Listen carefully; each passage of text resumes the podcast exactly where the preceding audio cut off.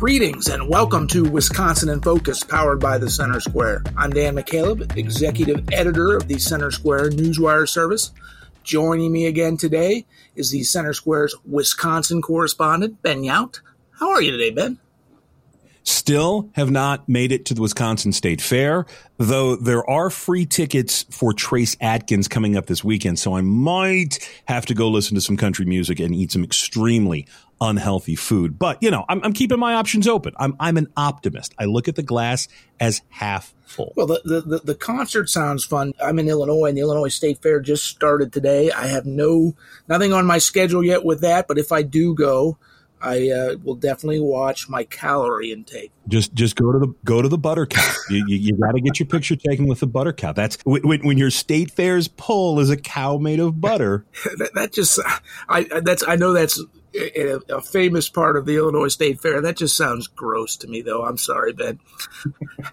I've had to interview the woman who makes it, and she's just up to her elbows with butter, and it just, I mean, it's, it is, it, it is one of the neatest things to see. But yeah, uh, like sausage and making laws, you don't want to actually watch the process. So, so, so Ben, when is the Wisconsin State Fair going to introduce the cheese cow? I don't know the, they have they have everything else with cheese here, so I, I try not to to give them any any ideas.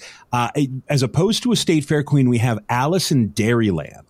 That wow. is the the, the the, the sort of pageant, and this poor girl has to walk around the fair, the fairgrounds when it's ninety degrees with this giant, you know, oh. Dairyland crown on. I feel so bad for the poor girl, but it's apparently a really good gig, like all of these these things are, and it helps promote agriculture promotion of ag- agriculture. Absolutely nothing wrong with that. But Ben, let's get into the news this week. The Republican National Committee, the Republican Party of Wisconsin, and a, a couple of county level GOP groups are seeking to join an election integrity uh, case, a lawsuit as defendants. Please just let our listeners know what is this lawsuit about and why do Republicans want to join the case as defendants? As almost everything that has to do with election integrity in Wisconsin, this goes back to the 2020 election. Specifically, this lawsuit, which has been brought by a couple of liberal progressive law groups, wants to change the current rules for ballot drop boxes, absentee ballots, and what's called curing ballots. That's how uh, election officials get to fill in the missing information on, say, an absentee ballot application this became an issue in 2020 because again, with the coronavirus and the changes to voting, all of a sudden, Wisconsin's election managers, and, and here in Wisconsin, we have 1,800 different local election managers. There is a state elections commission, but it's in many ways perfunctory. It sets the big picture policy or guidance or rules, but the actual administration of elections happens at the local level.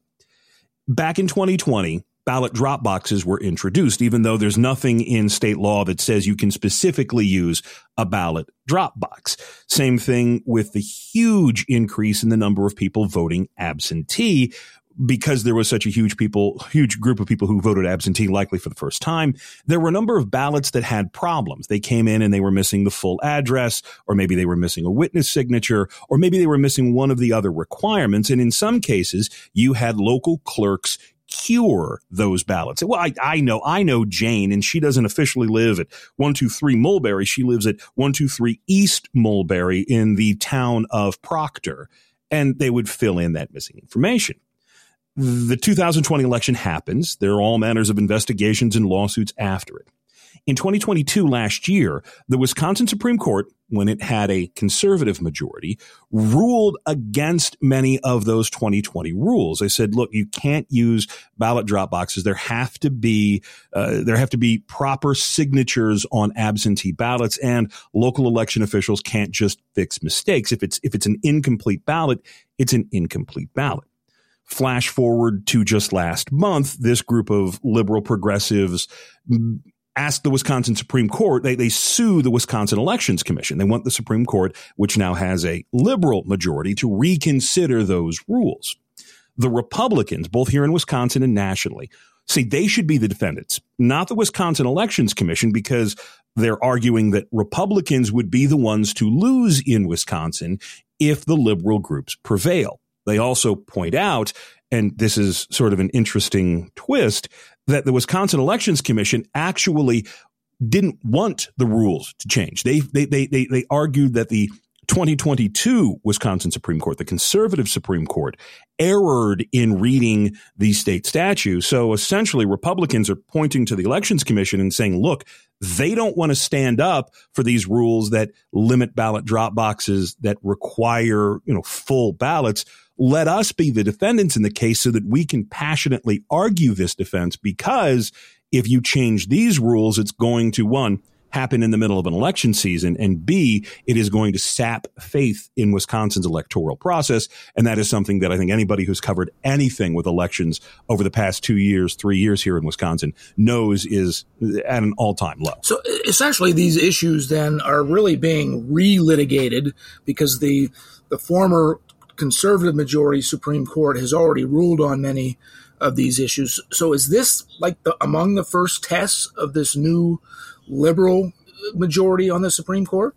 This is one of several new cases, several new tests of this liberal majority court. And we've written a little bit about this, particularly with redistricting. We just filed a, a new story here in the past hour or so uh, about the redistricting lawsuit's request to overturn the 2022 elections based on a, a, a writ of quo a writ of quo Warranto, W A R R A N T O.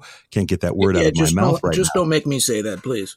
Yeah, yeah. It's it's sometimes the, the mouth doesn't want to move, and essentially would, would would boot seventeen senators out of office under the idea that the maps were unconstitutional, so these senators were illegally elected. It is a really interesting legal theory, but no, this liberal majority court, which again got its liberal majority just last week has been flooded with requests from progressive groups, from Democrats in the state, from Democrats across the country to change all manners of rules. And this is not the only election case, but this is one of several. And, and these have been waiting and waiting and waiting. Again, we back in the spring had the most expensive Supreme Court race in American history.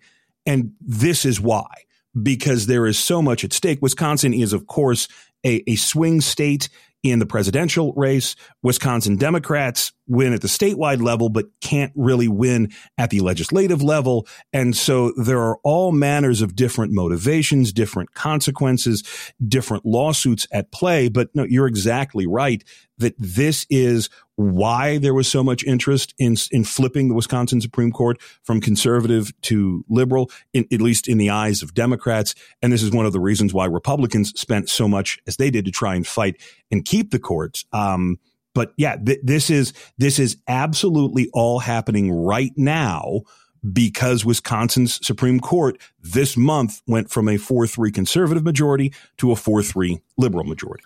Thank you for your insight into this very important uh, ongoing story, Ben, but that is all the time we have. Listeners can keep up with the developments in this story and more at thecentersquare.com. For Ben Yount, I'm Dan McCaleb. Please subscribe, and thank you for listening.